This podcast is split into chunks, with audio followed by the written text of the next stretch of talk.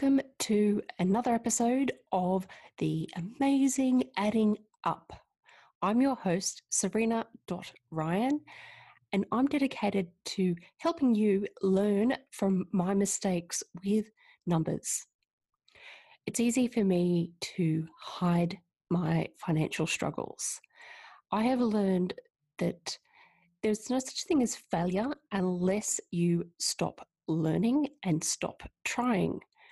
My aim is to become better at finance and in the process become debt-free and help others to do the same. My wish is at least one person can listen to this podcast and make a genuine difference with their finances.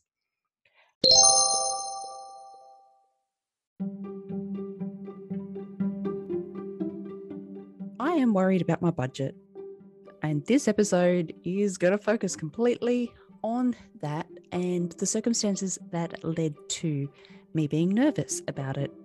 Over the break from recording episodes, I knuckled down on my finances. It was approximately eighteen months, and I had completed paying off my credit cards in April twenty twenty. It was nerve-wracking to pay off the credit cards. For the first time in my life, since I was eighteen, I had no credit cards.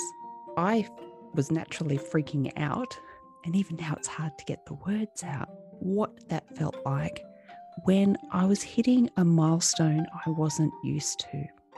My stress level naturally went up. Particularly, I believe it was enhanced by the fact the pandemic had started. We were still only a couple of months into it, and uncertainty seemed to be incredibly high on many fronts. I felt like credit cards, since I was eighteen, officially an adult, were like a security blanket. I always had a credit card just in case for emergencies, just in case I needed it because the unexpected happened. And before I knew it, I was using a credit card just in case to get the latest dress or pair of shoes that caught my eye. See, the emergency turned into the impulse and the comfort zone. Paying off my credit cards in April twenty twenty, it took a little while for me to adjust. I still continued weekly episodes of the podcast up until June twenty twenty. And for me, that was good because it kept me accountable to making sure I didn't have credit cards anymore. And I worked through a transition of saving money to have for the just in case. And I affectionately called that account my storm account. And I would put money away there, not for a rainy day, but in case there was a storm. Now, over an eighteen-month period, I knuckled down, and probably helped that we had a couple of lockdowns in the mix, but we didn't spend money, and every spare cent I had, I put in this storm account. The storm account over an eighteen-month period got up to nearly forty-nine thousand dollars.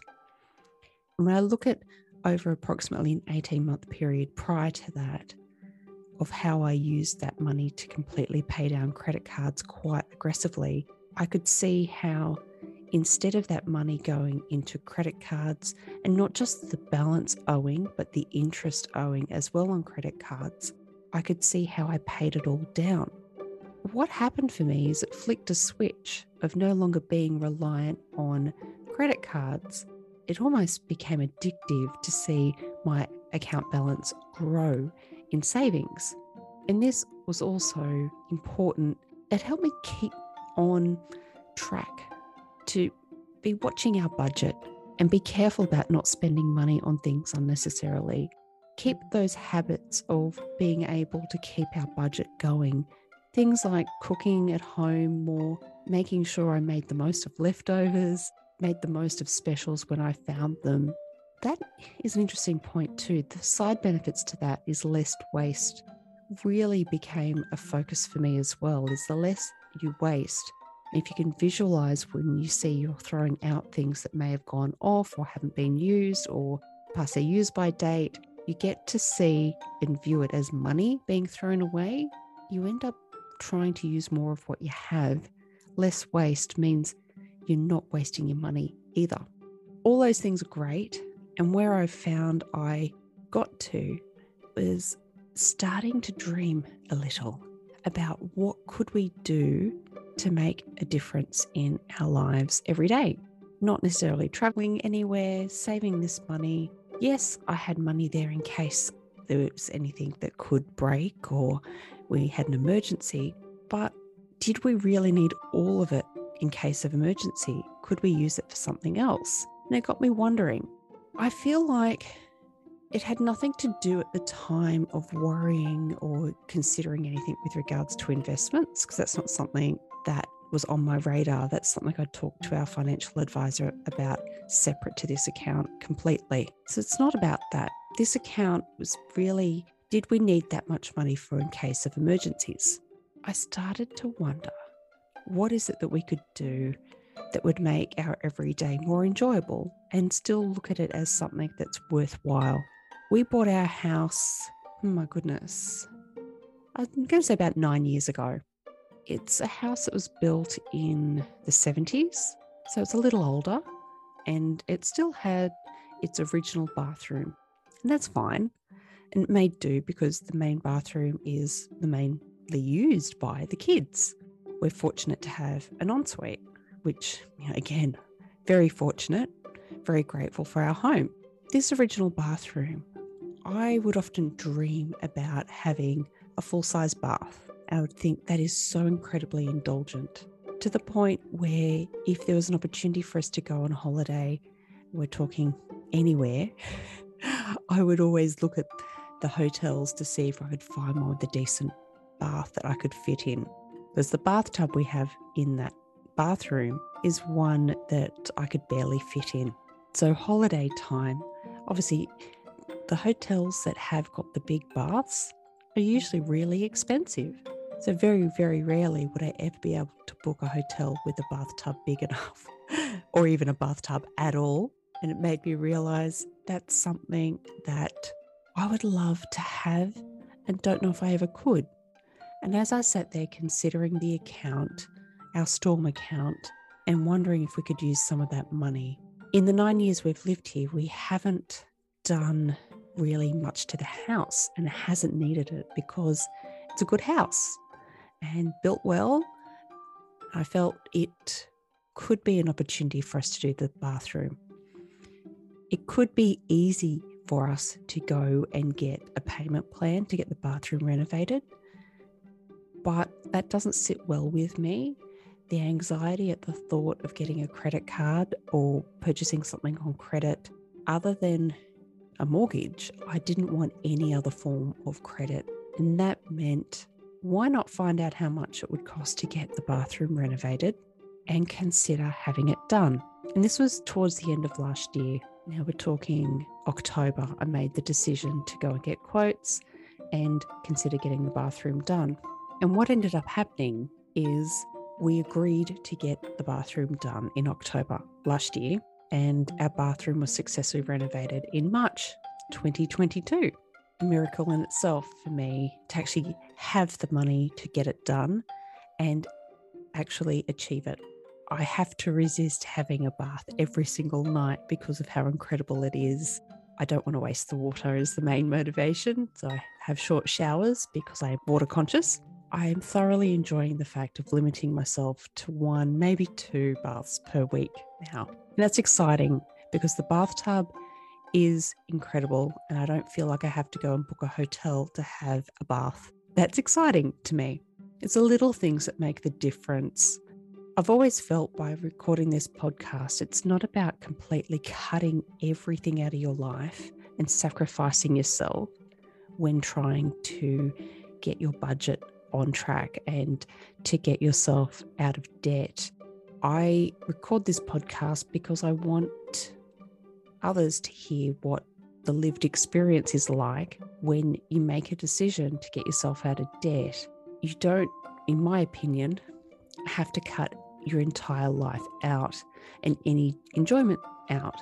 It's about balancing what you can have now and what's important to you, and also still use what you can to pay down debt. And in my case, at the moment, I felt, okay, sure, in theory, I had a reasonable amount of money saved. I was using about half of that forty-nine thousand dollars to get the renovation done, which meant I still had a decent amount of money left in the kitty. And that's great, right? You think surely that's enough to have in the kitty in case of emergencies. Firstly, in March, when the renovation started, we also experienced torrential rain like we've never experienced before here in Sydney. And what happened when that rain hit, just happened to hit the week that we started the renovation. It's incredibly challenging living in a house that's being renovated, to say the least. What happened was we sprung a leak in our front part of our house, or they couldn't at the time find exactly what the source of the leak was.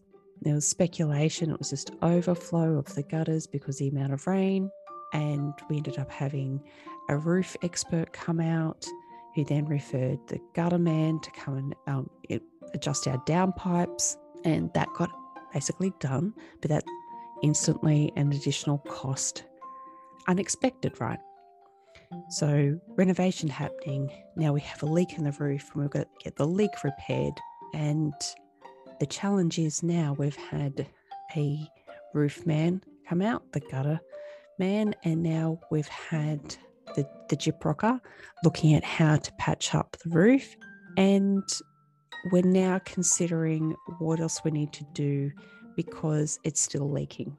This has caused anxiety for me. By itself, it's not a stressful thing because I go, oh, well, that's why I have the storm account. In the last week, we're now talking just after the renovation's been completed, I heard this almighty boom noise in our kitchen.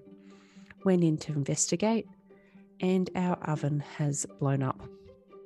So we're not using the oven at the moment. And thankfully, I cursed it at the time when my husband went and bought an air fryer about three months ago. We're now doing majority of our cooking either in the air fryer or on the stove, because we do also need to replace the oven. Thankfully, we're not using the oven much because we have the air fryer. The reality is that oven is more than twenty years old, and chances are it's going to have to be replaced. Now, during the renovation as well, we have a security screen door. That screen door lock broke. We've had that door removed and taken away to be repaired.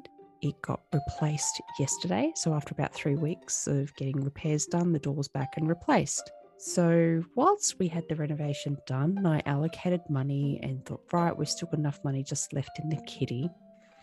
In that period of time, we've had torrential rain, a leaking roof, the oven blew up, and our front screen door broke. The reality coming out of all of this, I started to freak out because it is worrying to have those things happen, in addition to the stress that has started to creep in with regards to the rising cost of living. Knowing that our budget has been getting put more under pressure and whether I can still save the amount of money that I can. This week, I've taken some time out to actually stop and pause and think about it. Those of you who listened to episode sixty-two of the podcast may have felt my stress level going up. I was at a point of overwhelm. There was so much going on, and it was taking a lot of effort to record a podcast episode. I I'm proud of the fact I recorded an episode to say life is messy, money is messy, and we all have those weeks. This week is about sharing a bit more of why I felt life is messy and money is messy. When you have an awareness of your budget, an awareness of what you want to achieve with your money, it changes things. Awareness doesn't mean that you miraculously have all the skills to be able to be better with your money. It just means you have the awareness to make the decisions around it better, or at least make the decisions. I can't even guarantee that they're going to be better. That awareness can bring with it stress. My natural instinct in my twenties and thirties, when I had that awareness around money, was to run the other way or ignore it. that habit of ignoring it meant that I could never change my situation. And it meant that for more than twenty years, in fact, twenty-five years, I lived with credit card debt. I lived with excessive spending over what I was earning. It's not easy, and I'm not going to say it's ever easy to get better with your money. It is rewarding in my experience when you have that awareness. That, that also means sometimes it's not going to be pretty. This week, after I've calmed down over the last week of realizing we've paid for a new bathroom with a stunning bath in it, and we've got the front screen door fixed, and, well, I've decided we're not using an oven for a while, and the leaking roof, we have buckets, and we have experts on the case to get it fixed. Calming down about it, something I lost perspective on. I was looking at the bank balance going, wow, look at the bank balance going down. And then I realized, hang on a minute, I am working. My husband is working. We have a household income. So while the balance can go down, we continue to work and we're putting money back into those accounts that are going down. That is important to remember and gain perspective. Okay, the balances will go down, but they will continue to be replenished as you continue to work. And we're in a situation where we're thankful we have the opportunity to have work, and we work, and we have ways to earn income. Something my accountant said to me a while ago now, I would say over a year, I think I mentioned it in episode sixty-two, or sixty-one, episode sixty-one. We have a capacity to earn money, and that is a valuable asset. Not everyone has that. And if you can go, wow, you have a capacity to earn money, which means you have a capacity to use the money that you earn to have the life that you want, or at least work towards that. If you're not having the capacity to work, then you have the opportunity and the capacity to learn and reskill to gain employment. And the more you can do to have that reframe of mindset enables you to have more opportunities. And that is something that connects strongly for me because I love learning. I love talking to people about learning because I've always had a learner mindset, even in the times of struggling with my money management myself. It has meant that I've been able to gain all kinds of employment, all kinds of jobs, and continue being a valuable person in my life, in the community. And also, it's interesting as I reflect on it now, it's why I've been able to maintain my debt. Because I think when we lose perspective of it, it is the fact that I never went bankrupt because I always earned enough money to service my debt. And now, because I've become more aware about how I am with money and have had the opportunity to reduce my unconscious spending, and I've been able to use that to my advantage to save money, I've been able to change my circumstances. It's almost like rearranging my priorities of where the money is allocated. And that's made a better opportunity for me and my family to change the circumstances that we have. Interestingly, once I've made that shift, it took some time to pay down the credit cards and then reallocate the money that was going into credit cards into savings. And that has meant that historically, if I had wanted to renovate the bathroom and it came time to a point where it would have just collapsed and we needed to get a new bathroom and it was heading down that path because it was very well worn, I would have been forced into continuing to get credit and pay off the credit. So the bathroom cost wouldn't have been what we paid. It would have been what we paid plus interest to pay it off. And I would have found the way to find the money to pay that off. But that wouldn't have changed overall the circumstances of how much debt I was in. Being kind to ourselves is one of the biggest gifts we can have, and reflection on our circumstances enables us to see what the good is, not just focus on the negative, which can often be the first thing we see. Look past the negative, see the positive, and know that you're doing great.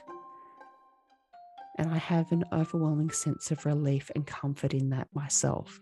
And I hope that helps whoever is listening to this podcast episode now. Wanting to change a situation and taking steps to move towards it is a powerful place to be.